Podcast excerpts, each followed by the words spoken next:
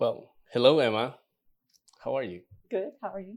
I'm good, thank you. Emma Burke is a development manager for Limited Horizons East Shield and lives in Antigua, Guatemala. Emma left a successful career in Australia, moving to China, where she learned Mandarin and worked in Jane Goodall's Roots and Shoots in Beijing. She later moved to Guatemala, learned Spanish, and worked in the nonprofit sector.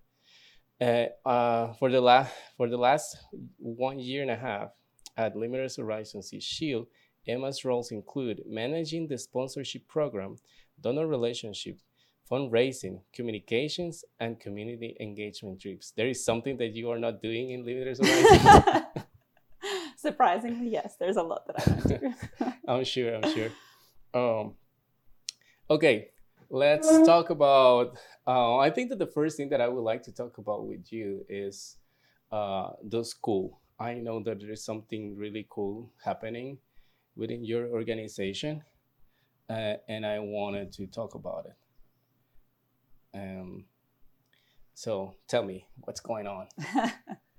okay, I think that the best way to do it is maybe to give a bit of context about Chajul, the Mhm. community that we work in, hmm where we started as an organization, how it turned into this huge step that we're taking now, which is what you're talking about. Okay. So Chajul is a very remote community in the Ixil region in Quiché, Guatemala. It is in the mountains. It's an indigenous community where the language is Ixil, not Spanish. And the community was um, at the heart of the civil war that lasted for 36 years and tore apart the community. So we see a lot of um, lingering hangover problems from from that that our families face, as well as extreme poverty. So, 93% of the families in Chajul are living in poverty. hmm Um, so, obviously, things like education, when you're in a community like that, fall by the wayside. So, 18 years ago in 2004 uh, is when the story of Limitless Horizons started. And it started with our executive director, Katie, who visited the region and saw these students, particularly girls, that were not able to go to school because to go to school it costs money. Not a lot of money, but it does. You have to buy your books, your pens and pencils, your inscription. And so Katie went back to the US where she's from and she asked 10 of her friends to give $100 each to send 10 kids to school. So that first year, our as an organization, the budget was $1,000. It was 10 kids, $100 a child to send them to the local school. For how school long? for one year. For one year. A hundred dollars for one year. Yeah, I mean that's not a lot of money for a lot of people. Yes. But in that region, as I personally know that region, uh, I know that is it can be a lot for for some of them. And for a lot of these families, as I mentioned, you know, it's easy to say they live in poverty, but what does that look like? That means for them, it is a struggle to put food on the table. It is a struggle to have tortillas for their kids to eat. So not only is it, you know, a lot of money, it's a huge amount of money for them, it's also a sacrifice because probably if they choose to educate their child and send them to school, they're choosing to sacrifice Yeah. providing a more nutritious meal for their kids or even providing food for them. And, you know, also sadly, a lot of these families rely on their kids to help out at home. Yeah. So they're also, in a way, sacrificing. Oh, my daughter isn't looking after her siblings and cleaning the Mhm. house, Mhm. and my son isn't working in the field. So I'm Mhm. losing that resource Yeah. of my child. Plus, I'm paying money I don't have. So you can see how for these families, it's it's very very difficult for them to to be able to educate their children, and that's why what we were seeing in Chajul was it was about 11% of kids that would ever graduate middle school, Hmm. Yeah. which is Yeah, it's crazy. I think that you mentioned something that even for Guatemalans, it's hard to understand or how to picture. And when you said uh, people is struggling even to put tortillas on the table, uh, I think that we, a lot of the people, not just in Guatemala but in, in countries that are in the, that that are in development, they think that uh, poor people are poor poor because they they, they can only afford sometimes like beans and tortillas or Mhm. beans and bread but Mhm. it's really hard to understand how these people are not even to afford tortillas i, I, I mean they, they really work just to get those to two, survive. three tortillas on the table and just surviving it's crazy they are not even thinking on buying clothes or other things or other goods that and they even might need you know i mean just it's like you said it's not beans and eggs and tortillas for some of these families it's Just- tortillas yeah, yeah. which it's crazy it's and cra- that's it's crazy you know we kind of when we sometimes speak to you know especially um, foreigners and who are from first world countries that's you know one of the ways i try and explain to them that level is i say like it is a struggle for them to survive Yeah. they're trying to like that's the level of yeah, yeah. difficulty that they're in which you know i'm um, very privileged and from a first world country and no, Yeah. nobody in my country is is having that experience. Yeah. and so it can be really difficult for people to even comprehend that level of poverty. Exactly. Yeah it, it, i Mhm. it, it's hard for me when when i when i sometimes talk with people from guatemala about about it and, and, and it's it's really hard for them to to really like buy into it. It's it's hard. It's hard. It, it was for, hard for me also when I, when i realized it um but let's keep talking Okay. a little bit more about the I'm, in, about I'm the in the story. I'm in the story. I'll get to this. Let me just. Yeah. So basically, we started the sponsorship program. That has continued, and to date, we've had over, I think it's around 230 students now that we've sponsored, and our scholarship program always included the cost of going to school as well as things like Spanish intensive classes because that language barrier was also always very challenging. Um, and the other cool thing that we did was in 2010, we opened our community library. Mhm. So that was um, kind of a result of things that we were seeing, such as even if we were sponsoring a child to go to school, when they would go home, they don't have a table to sit at, they don't have pens and paper, they don't have, you know, their parents don't speak Spanish who's going to help them do their homework. And so that was this really big barrier to the kids' success at school. So we wanted to create a place where, okay, you can go and sit down at this table and we Yeah. provide pens and paper. And we also have a librarian there who's going to help you understand what's the homework asking from you how to do it. Um, we also incorporated things like story hour reading books using Ixil and spanish.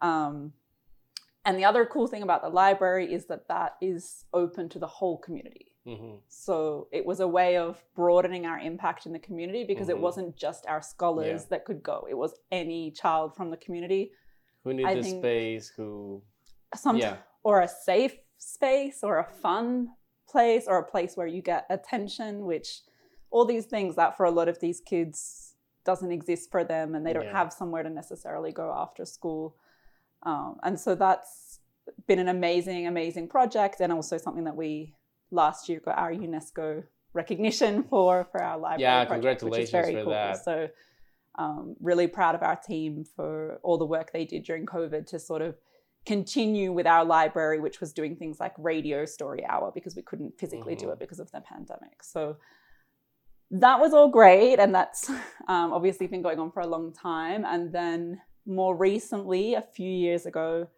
we started getting a lot of feedback from our team about while it was really good what we were doing with our sponsorship program, we had some concerns or challenges that we were facing from the local school. Mhm. So things like the level or the quality of education is another problem. It can be even if you have the money to go to the school, you can Mhm. go and you're not necessarily going to receive a high quality education depending on um, you know what's being taught. If the teacher really cares it's also hard because in guatemala they're only doing half school days. So there's only so much you can really pack into that half a day. Uh, there were definitely a huge majority of male teachers like nine out of ten teachers were males. Um, and there were some safety concerns of young girls Mhm. that were being raised that our team felt really uncomfortable with Mhm. um, we were feeling that the curriculum being taught wasn't fully inclusive and representative of our community. And so it just kind of all these things were accumulating and eventually, you know, also the class sizes, which goes hand in hand with the quality of education because if you're in a class with 60 kids which is normal with one teacher are you Mhm. really Yeah. getting attention are you really learning it's kind of all these things together and we just came to this realization that if we really wanted to change the narrative and teach a curriculum teaching what we believed in that they should be taught if we wanted to be sure that school was a safe space for kids to go if we wanted to empower and have female Yeah. teaching staff all these things that it you know it had to be it ours yourself. Yeah. we had to do it ourselves so that we would have control over all of those things so that we could provide hmm the education that we want for this community hmm so that was sort of you know i mean obviously the idea is born of yeah let's have our own school and then it's this reality check of you've gone from sponsoring 10 kids at $100 a year when you started to saying we're going to open our own school which is very multifaceted. You have okay well we have to ha- get land for this school. We have to design the school. We have to build the school the physical stuff. Then you know suddenly outside of the limitless horizons team that we have we basically need to double our staff because Yeah. we now we need a second team that's going to be our school team and hire our teachers and um you know how In are we going area to where there's no teachers. in an area where there's no teachers, but also where we're very committed to trying to hire locally as much as possible. Mhm. Um, so that's obviously tricky as well. And then we also had, you know, we wanted to open up applications, but also knowing we couldn't take every student that wanted to come to this Mhm. school. Um, we also debated on if we were going to do girls only because we are a girl focused organization, which eventually we decided not to because, you know, we think it's really important if you're trying to change the narrative around gender equality and, and how gender is perceived, which yeah, we you are have to educate both. you can't do it unless you educate both. So as it is, we do two thirds girls, one third boys, so that we remain Mhm. girl focused while still including Mhm. um, boys. We also had to develop our, you know, for that student selection process. Well, how do you choose which child to take and which child not? So there are Mhm. so many different factors that we had to sort of come up with a matrix of. Okay, How well, are they? it. Is it a single parent, and what's their household's Yeah. income, and you know, uh, all these d- different factors to think about, and you know, we had to do testing on them as well, and you know, what had happened was these students had missed two years of schooling because of COVID. Mhm. So you're looking at kids that already were receiving a lower than average lev- level of Mhm. education at their school and then haven't been to school in two years. And, you know, we're asking them, they're going into the first grade of middle school. Yeah. And we're asking them write a sentence in Spanish. And for a lot of them, they couldn't.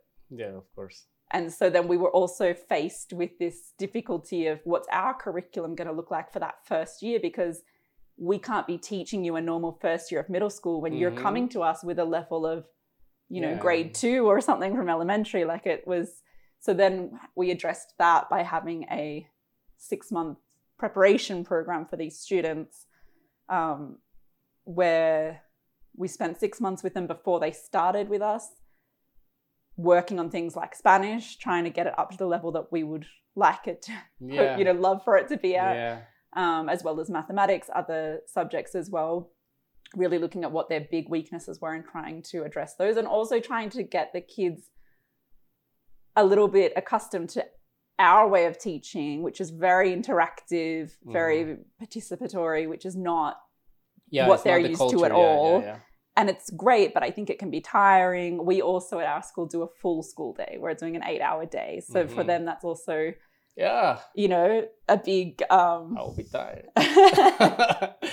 a big thing. Um, but these kids that you this uh who went to this like uh process for six months these are the kids that you already have cl- uh, kind of like picked to go into the school or they're already in the trial phase and how you ended up like doing did you went all all into okay let's pick the the people who are most most likely to success Mhm. or the it's more like who needs the most or how is that how how how, Yeah. how do you solve that problem? So I think we had at the start of last year, 2021, we had it was around 60, and I think it's been around 60 again this year. Uh, applicants of kids that wanted to come to the school. So our first way of you know culling is that we first of all only accept students from Chajul because as an organization our mission and our work has always been for this specific community. So we did have a couple of families from outside of the community but we had to really kind of focus in on our not on our mission and say okay you know our focus has always been this specific community. Um, we then created all these different spreadsheets with ways of cross-checking all these different factors. We met with the kids. We talked to them. We had them do writing samples.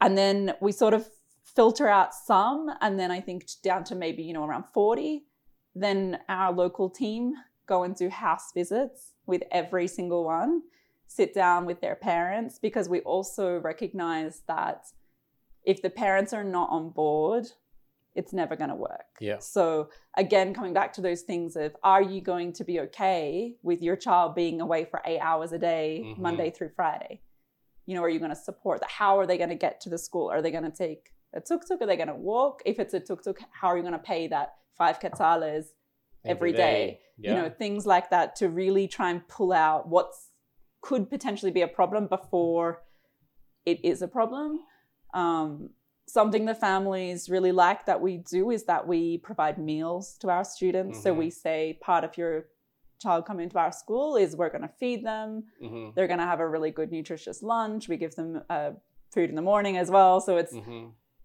you know, on, on the one hand, that takes away some of the pressure of, oh, I have to feed my child every day, which for these families is Mhm. um, pressure. And also, you know, we're guaranteeing them that it will be more than just tortillas. So that's nice. Um, and then we also do, every now and then, we do workshops with our families. So we also ask the parents to say, hey, are you They have to get willing involved, to be involved. And when we hold these workshops for parents, you're saying you're going to show up and work with us and things like that. So that's also all of these things pull into the different factors that we look at, including economic need. And it's what you touched on because it's a difficult balance between often the most um, you know economically challenged ones are the ones that people say, well, they're the least likely to succeed because they're so challenged and because usually their level of everything is lower, etc. Um, so we also then try and strike a balance, but we, you know, we kind of code them and we, we're trying to strike a balance between, yes, we do want to take ones that are likely to succeed, but also recognizing that Limitless Horizons was born out of this idea of helping the ones that really have Mhm. no other way and they couldn't you know so if there's a child that Then the, the they people, they could go to school because Yeah. their family does have the means they probably you know don't need it as much as if if we don't help this child then they're Yeah, yeah, yeah. they're You are you are there for the ones who needed the most in the beginning. and the the resilience that I've seen in some of those students that initially were marked as, you know, we're taking this student, but we're taking them knowing that this is Yeah. a huge risk because of all this variety of factors. And, you know, one of one of the students that we took that was like that was uh, who started in our prep program last year and then has been in our first group of students this year was a young girl and when she started with us we you know kind of had her in red of like probably is going to drop out because Yeah. sh it's her life is you know Hard. Yeah. very very difficult her mother had left her she at 12 years old was responsible for all of her Mm. siblings for all of the house chores for cooking for cleaning for everything um, extremely you know financially challenged family all this stuff and very timid very shy um, and she has just become one of our best students that now we have her in green like Yeah. she's incredibly dedicated to her education it's almost like she recognizes that this is this huge opportunity that she's been given and she's applied Mhm. herself and also because she's being so encouraged by our staff and you know a lot of our staff are indigenous women from the community that came from not dissimilar situations or a lot of them were scholars from our original scholarship Mhm. program that have come through and i think having you know i have seen it with my eyes where i saw our school director sitting talking to this girl and you know she's she's looking her in the eye and saying i know you can do this i Yeah. know it's hard i know you go home after school and you have to do all of this work that again like most people can't imagine a 12 year old having to or do need to, that. yeah. um but i think even those things like that's make such a huge that girl has probably never had someone say to her You can you do. you can do something you know you can achieve what you want and we're going to help you do that so i from think someone who is being in the same position and, and, and that it's not like you don't understand me it's like you, Mhm. you you have been there i just want to like make a pause in case that someone who is listening and is not um, so familiarized with the nonprofit world or Mhm. how it is. Uh, the reason that it's so hard, and you have to think about, we have to think about successful and not just help ev- the ones who need it the most. It's because when you take these challenges and you ask a lot of people for a lot of money Mhm. to support you to help you you need to also this is like a like a company like any any other company you have Yes. to you have to like come up with results and to get to be able to help more people you have to you have to be successful and if you have a lot of dropouts and you just help the people that Mhm. need it the most you can be like you can have the best intention in the world but if you don't come up with results with people like going Mhm. through the the whole process and being successful and helping their own community then they, you're Mhm. not going to get more support uh, so that's why it's so hard because from their heart you want to help the ones who need it the most Mhm. but you also need and i would say that's especially true when it comes to getting grant money and applying for grants because you have to show your impact and the Yeah. easiest way to show impact is by saying things like you know oh 100% of our students graduated went to university etc yeah.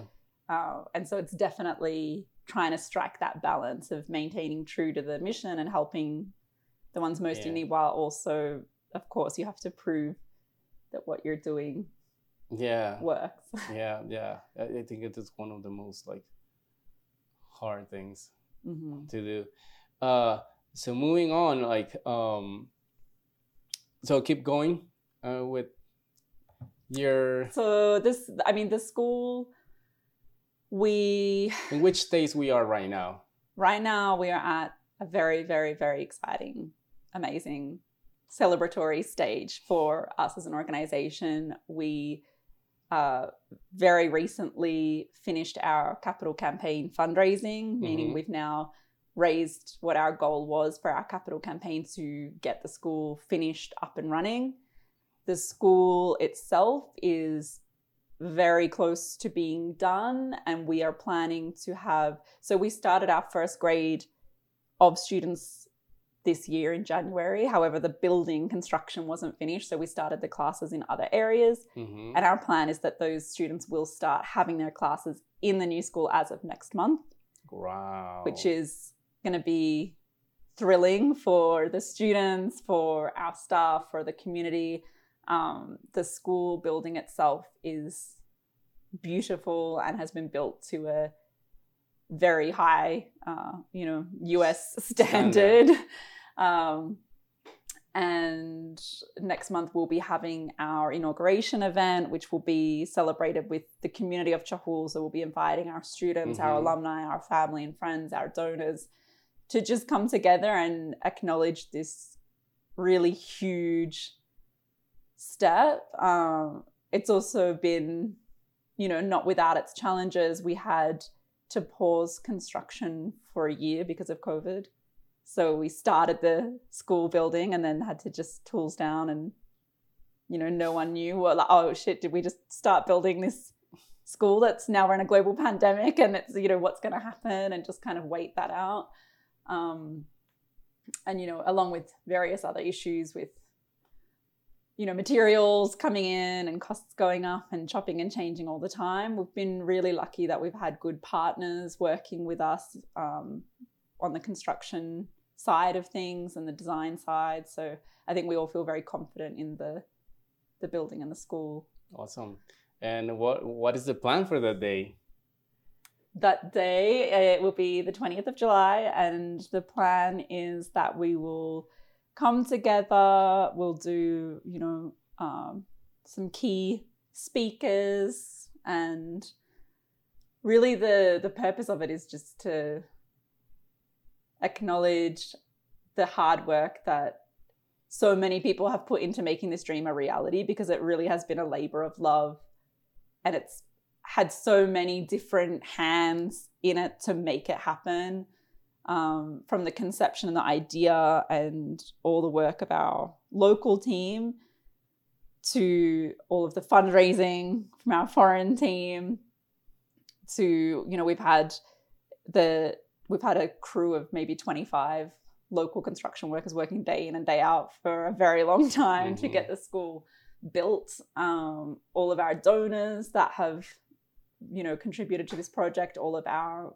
grant makers that have supported us um, it's been something that i think a lot of people have been investing in for years yeah. so to see it actually come to fruition and then i think for the community of chajul it's exciting and it's something they feel proud of to be like yes we, we have this school in our rural community mm-hmm. of chajul we now have this school that's ours for our kids to you know hopefully go on and make this huge change and to provide education that at this quality hasn't existed for them. It hasn't been an option. It hasn't even been available yeah. to yeah. them yeah i can i can imagine the the level of celebration that they want to put on because i know how they are yes there will be marimba there will be food there will definitely be um, a lot of kind of celebratory things going on and um, but i mean i think it's i think it's it's worth it because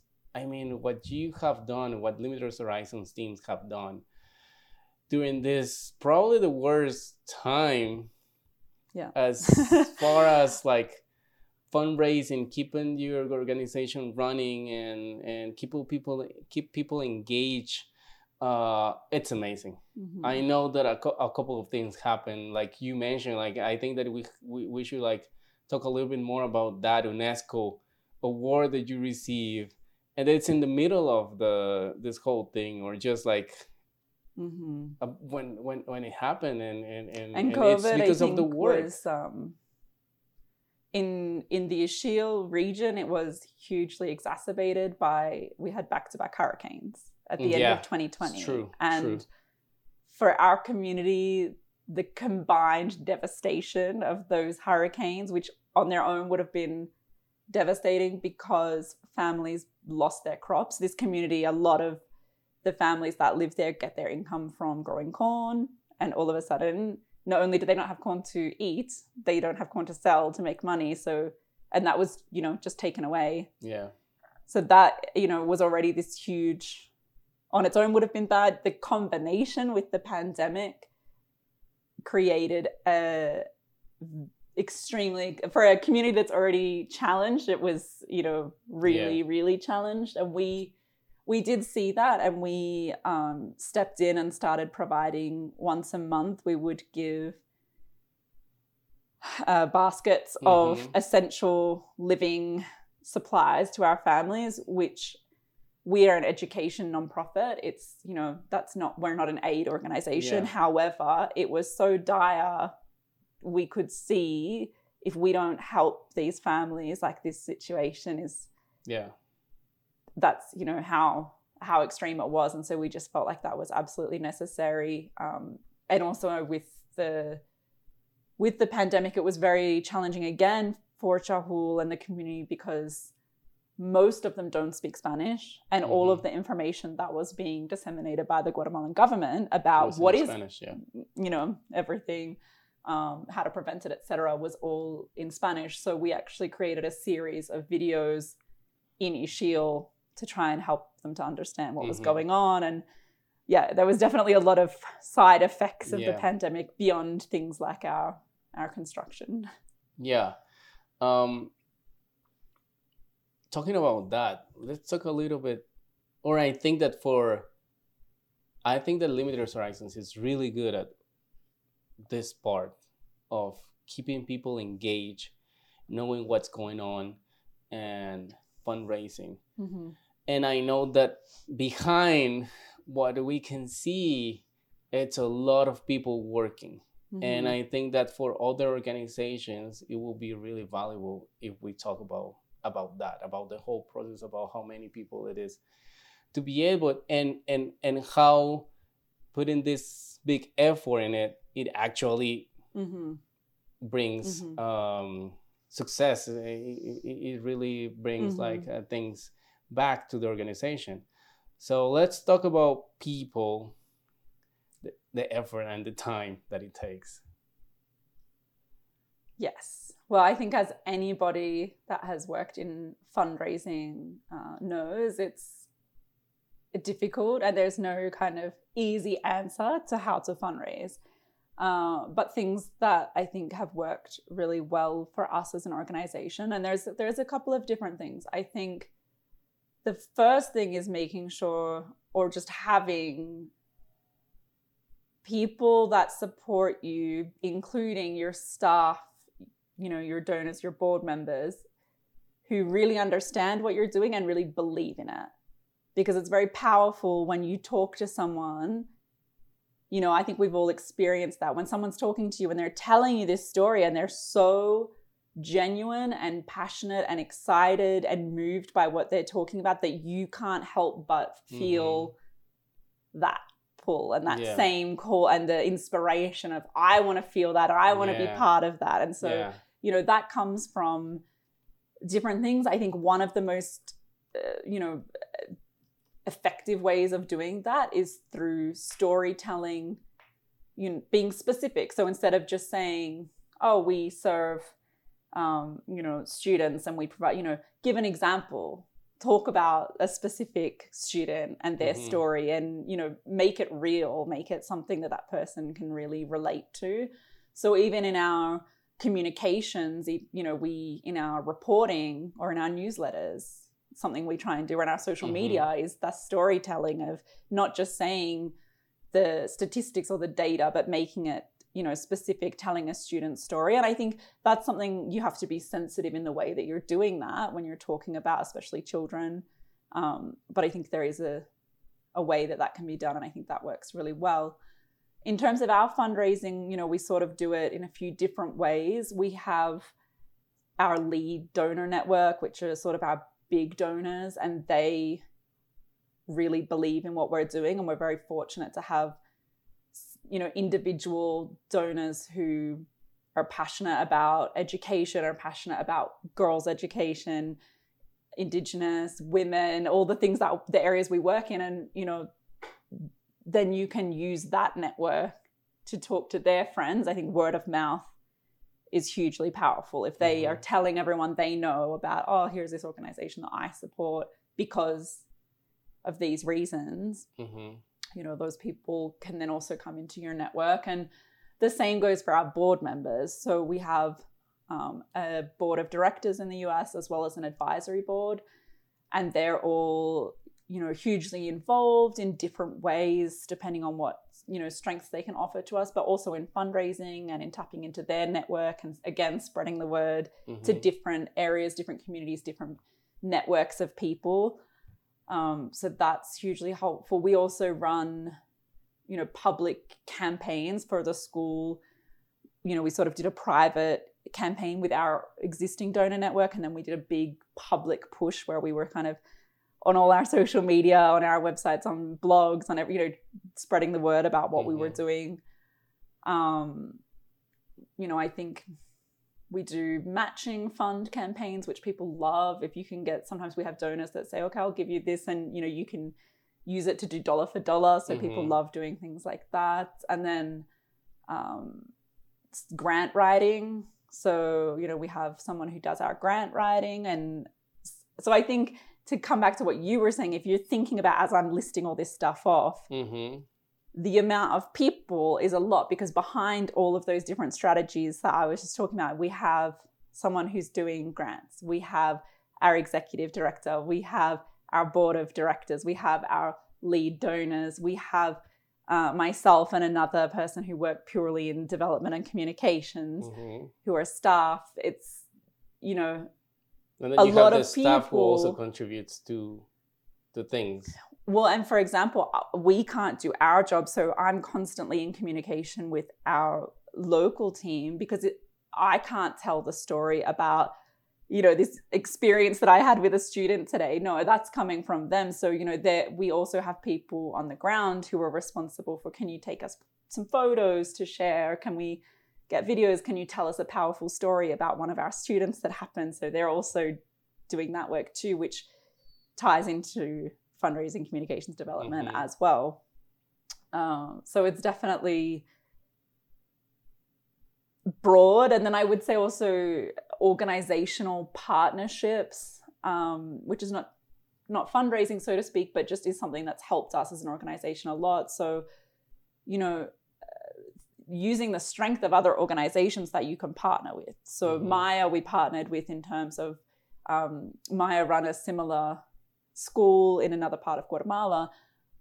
Totally different in terms of, you know, we had to adapt everything, of course, to our own cultural context, which is very different. But at the same time, it was like, okay, these people have done something similar before. Like, let's find out what does their curriculum look like? Can they help coach us? What mistakes or difficulties did they encounter? Could they share with us so that we can learn from it? Um, things like that. And then also in terms of for the school project, we have a partner in the US called Building Goodness Foundation, who and Design Develop, who helped with our kind of plans, designs for the building, overseeing a lot of our construction, sending down specialists. So sometimes we would need things done. It could be plumbing, for example, Mhm. that were very specialized. You know, we didn't have someone with that skill set. And the cool thing about that too, from you know, I saw this firsthand when I went with some of their volunteers, is when they would do it, they would also teach the local laborers, like, hey, come and watch and see how I'm doing Mhm. this. Kind of So like that you now have that knowledge. for the Mhm. for the locals. Mhm. Great. But also that's another way that, you know, um, you guarantee that someone that kind of like knows Yes. how, how to make those things. hmm But so I think we, our approach is, you know, it's broad and there's a lot of different ways that we um, bring in support or bring in money to a- to our organization through Mhm. different avenues and also utilizing a lot of a lot of people and it's a lot of time and energy and effort and it doesn't happen on its own and you know it's um it's a never ending process because it's not oh i got the money now that's it no i mean you need to you i mean first of all we you as an organization constantly need more money to continue to operate so obviously but you know as well in just in terms of um then keeping your donor or your grantor updated on what what's going on and how is their money being used Yeah. and keeping them engaged and keeping them wanting to tell their friends and family about it and encourage other people to donate and you know or reaching out to people that haven't maybe engaged for a while to check in and you know maybe they want to maybe you know a phone call to them to you know acknowledge i think acknowledging gifts and acknowledging contributions is so crucial. They say Mhm. you can't thank someone too much you know?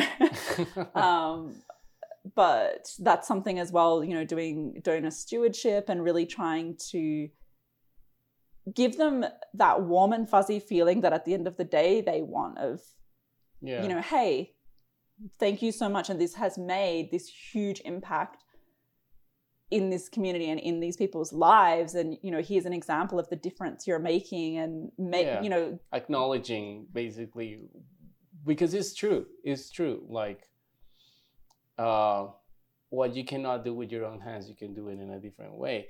Um and i think that it's also like it depending on the size of your organization of course you have now the ability to have like a big team and you kind of like develop the process and put a lot of thought and a lot of time on doing this. But uh, also like for smaller organizations they have to start with the small things and and, And, you know, we- focus on we those were things that yeah small. and you were small We were exactly one Exactly. person asking for a hundred dollars from people and to be honest with you, up until a few years ago, you know, this this school for for Limitless Horizons is a game changer and it has catapulted us into a different level. Yeah.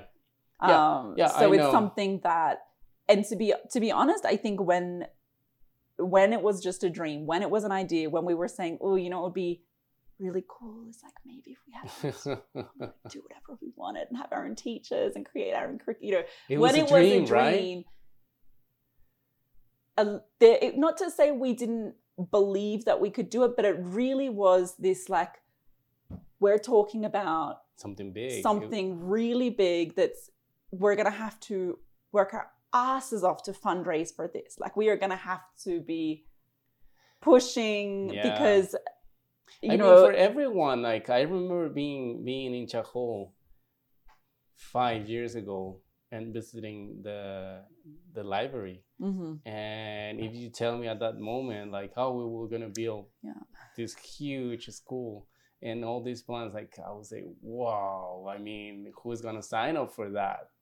It's a big responsibility. It's a big challenge. and for an organization that has never done that before, you know. exactly no no no it's it is it is scary because i mean if you have a big heart you you you of course you wanted to do it but it's also like you don't want to disappoint anyone Mhm. uh, and, Mhm. and and if you want to do it you want to be successful at it and you want to help people because otherwise like you promise a lot of the things and in this community it's like promise something Yeah. is a big thing for someone who is it's expect it's it doesn't have a lot of opportunities and then you Mhm. come and you say something and they Mhm. see like kind of like a light in the end of the tunnel and then you take that out it's it's not nice and Mhm. then the Or, problem with or to that start it and then not follow Yeah. through. the problem with that is then like it doesn't mean that the ones who fail didn't have like a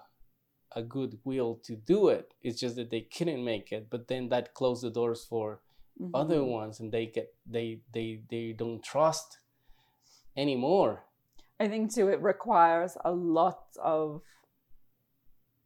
foresight, a lot of planning. You know, so when I talk about our capital campaign and our startup goals, there you have to factor in a lot of things because we're not. It's you can't just fundraise or just calculate. Well, how much is the building going to cost? Okay, what about the salary for the teachers? What about who's going to do the cleaning? What about the electricity? What about for the food? what about you know we're providing for our students they're not paying to come to our school so you know, what about the Mhm. materials and you know all of these startup costs that i think what i've seen with other organizations in other places is that sometimes the good intention is there they do the fundraising maybe they even get a building up but then it all comes to a grinding halt the because sustainability. or then the organization says okay like well, now we're, here's your school bye. And the community's like well thanks for this empty building that's what have you kind of left us with? And so i think something we were really sensitive to was let's really think through all of these things because you know we don't want to let them down or we don't want to be in that situation um, which then you know yeah hi- makes it a lot of money but yeah thankfully we have a global community of supporters that have come together to get us to that goal yeah and that's that's thanks to the the work the work Mhm. that the whole team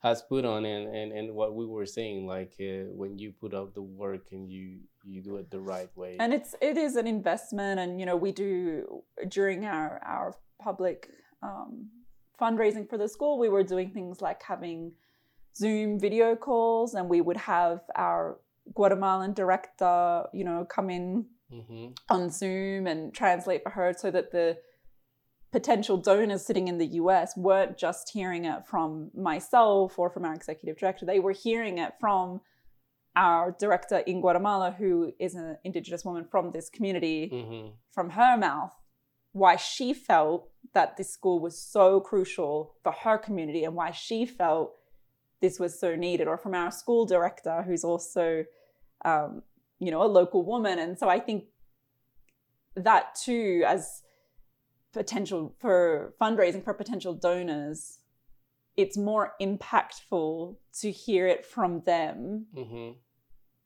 Saying here was my experience you know growing up here. Here's what i've seen in the last 15 years working in this community. Here's the reasons why this will change lives why this will change the whole community and why like you know things even like migration is a really big problem in this area. And you know they t- have talked about why if we can give a good education if they can get opportunities if they can go into university if they can get a good job maybe they don't need Mm-hmm. to be taking this really dangerous path and choice to to try and leave and go to the US and things like that. And um, so I think that's again just another.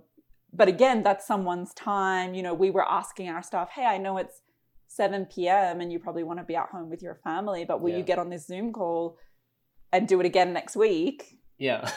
because we're trying to fundraise. And so again, it's like it's not only the people and the time, it's having people that are dedicated that they, you know, our team say yes. Because I want to do it, because I do believe the school is necessary and I know we need money to get there. So I, I'm gonna do what it takes. Mm-hmm.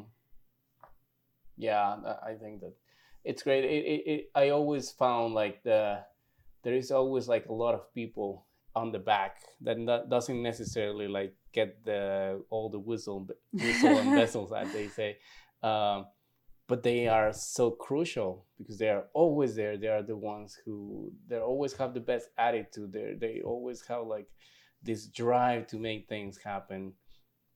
That it's amazing how how they do it because of the situation that they are. Uh, and yeah, and then more people trust in you, and more people jump in. Just like I Mhm. just you were just telling me about this announcement from this big thing that is happening on Twitter. Um, tell me about it. Yes, so we are very honored um, and very privileged that we are one of the recipients of some funding from the Luis von Ahn Foundation. So, for those who don't know, Luis von Ahn is the founder of Duolingo and is actually Guatemalan, which I think is not very well No, no, no. A lot of people don't know that. um, and he has recently started a foundation to invest money back into Guatemala. So looking for um, organizations that are trustworthy and making a really big impact to support. And you know, I think education was um, a key area for the foundation.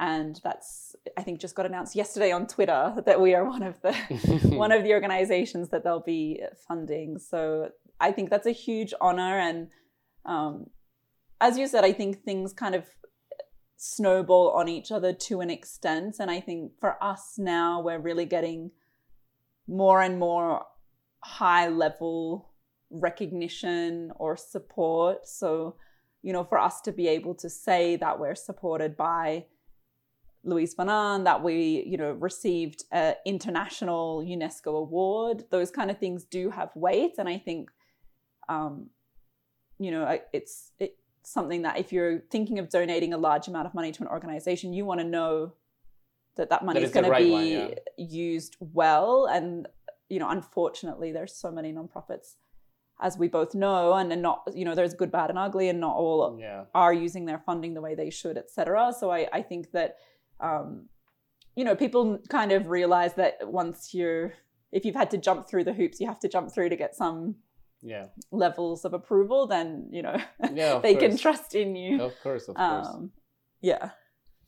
wow it is it's it's been great like it it's really like i knew it was like a lot of work i knew there was like so many things and uh, and and the reason why this is cool is gonna be so such a great thing for for the community and i can wait for going there in a couple of months and Seeing them year in their new school. and seeing yeah yeah seeing all this girls and boys uh, looking at the world in a different way uh, which you can tell. You can tell when when you talk to them when you see them. Uh, and i think that just for that it's gonna change that area yeah. I, I definitely. that kind of thing that kind of feeling that kind of emotion it spreads it spreads around I've Um, already seen. For me, when I was visiting, you know, um, at mid end of last year, which is when our students had just kind of they were a few months into their preparation program mhm. and I was talking to them and I was observing their classes. And then I went back maybe one month ago. So when they'd already been a couple of months into their school year and they'd already Mhm. done the six months last year of the prep program. And I spoke to the same students and I watched their classes and the difference was mind blowing. It was completely different. The you know the classes when I was watching before it was you know the teacher would ask a question no one really wanted to reply they're all kind of looking at each other looking down you know now in the class the teacher's having to be like calm down soften your you know just because they're fighting who's going to answer. Yeah, and the girls are equally fighting to answer as the boys. There's no difference between yeah, oh we're you know only listening Yeah. to boys. And you know i one of the students i talked to before when i would talk to them one-on-one again like they didn't even want to really look me in the eyes their spanish was not great i don't speak Ixil, so you know it was Yeah. challenging and this time they were looking in the eyes i was there before they took their exams and i asked one of the girls are you nervous about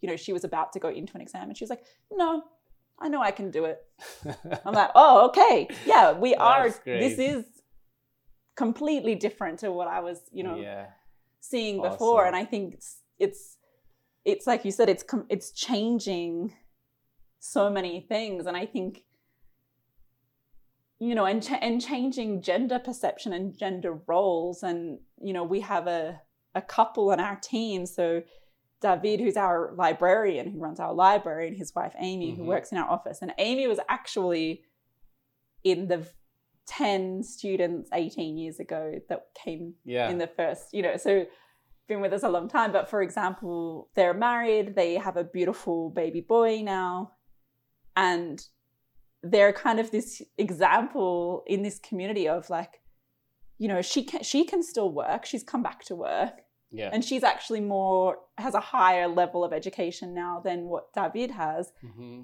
And David's attitude is pride. yeah. He thinks it's amazing. He's so proud of her and what she's achieved. And that might not sound like much, but for this community, Yeah, that's the not the context, yeah. normal perception of gender roles Mhm. and you know what's normal or what's okay. And so even that is like okay, it's like, you know, it took however long, but if we can keep going on this path of creating students that are confident in their voice, girls that want to stand up and give the answer, men that can be proud of their wife for being well educated and having a career, it's like that's going to be, you know, Chajul in 20 years' time, what's it going to look like with this new generation coming through?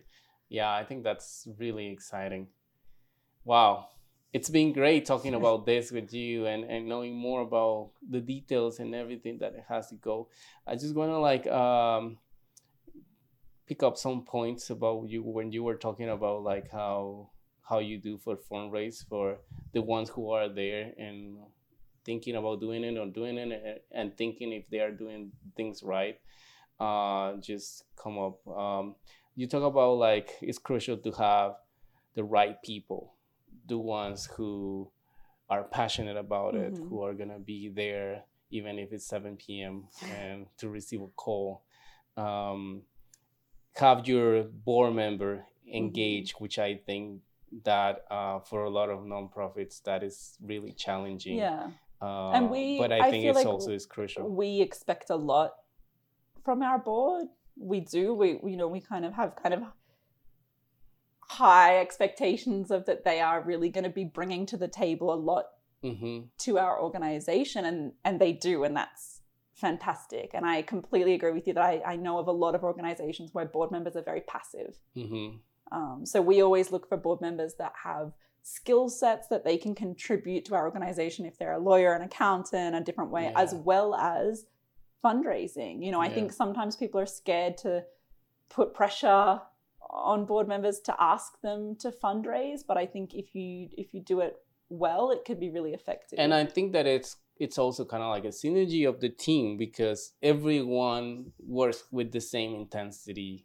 or the same passion. Mhm. So when the board members see this, Mhm. they get connected too and they wanna they wanna help the team because Mhm. they are part of the team. They are Mhm. not as a separate thing. They are not just the head deciding whether you're gonna spend money or in here and there or what you're gonna do. They are part of the team planning this whole Mhm. thing and they're like part of the successful Yeah.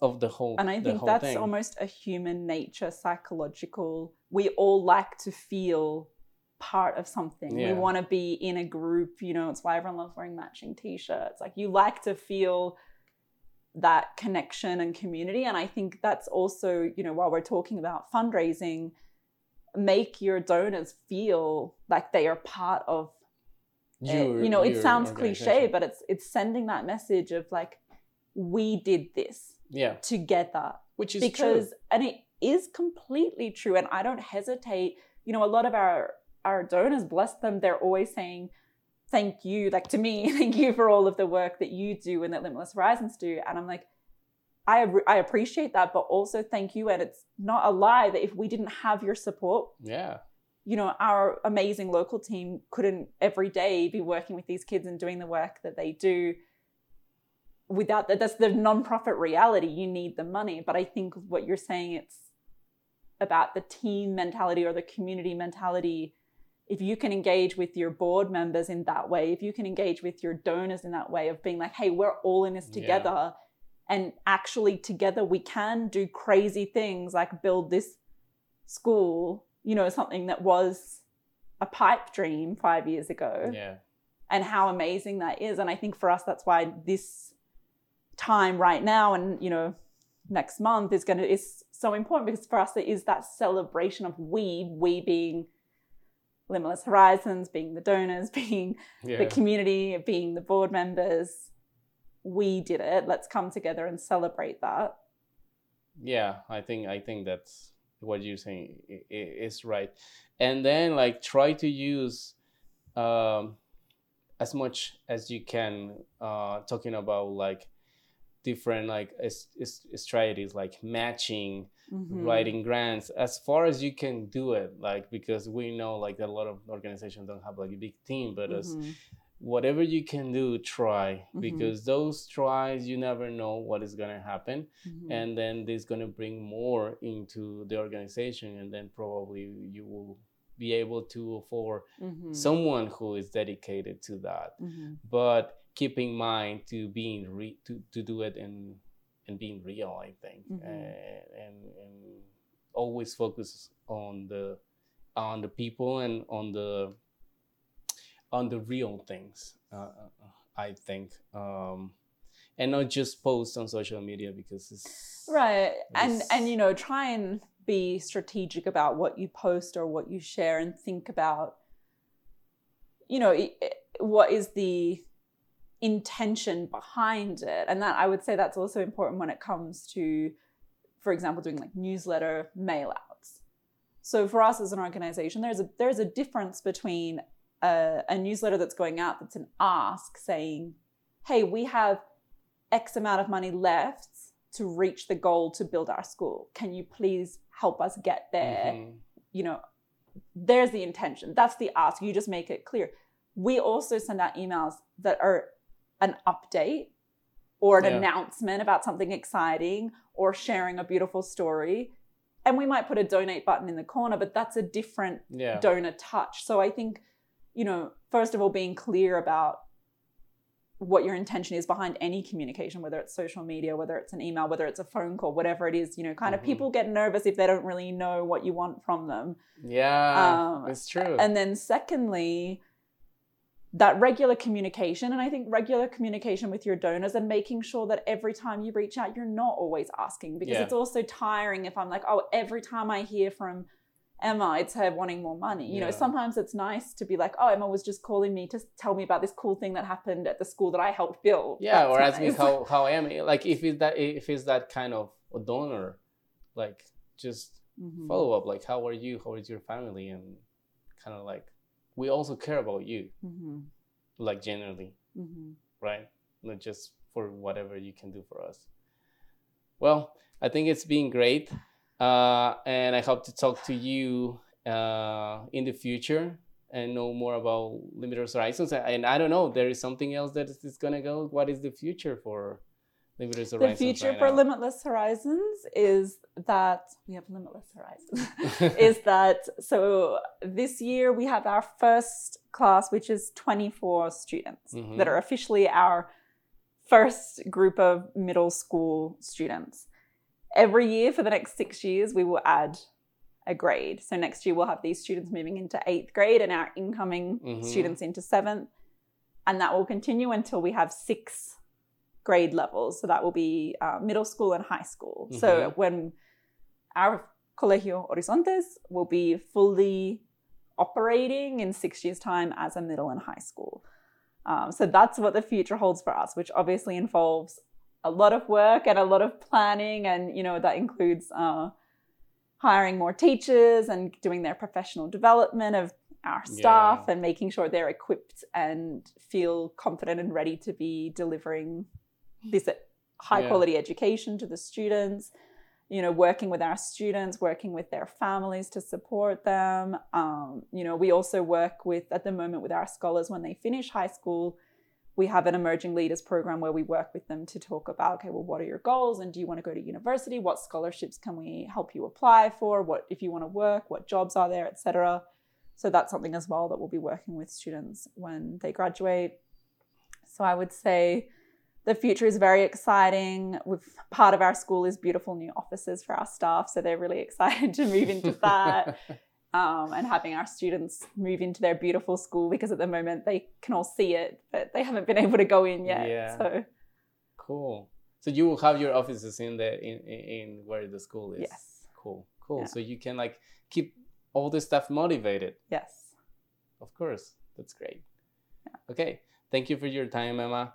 And I my best wishes for you for Limitless Horizons and Ixil. You. And for anyone and listening who wants to support us. Yeah, yeah, don't, yeah, it's actually let, the point. Let yeah, me yeah. let me just say that um, we welcome anyone who wants to make a donation, or we offer an incredible sponsorship program where you can sponsor a student and you get matched with an individual student and you will receive updates from your student, which might be a handwritten letter, it could be a little video message from them a letter from their class. Um, and so that's a really a beautiful way to to support and if you want to feel a strong connection with a particular student um, or if you just want to make a donation to us as well greatly appreciated. Yeah yeah i'm sure that someone it will okay thank you. And everyone bye. Bye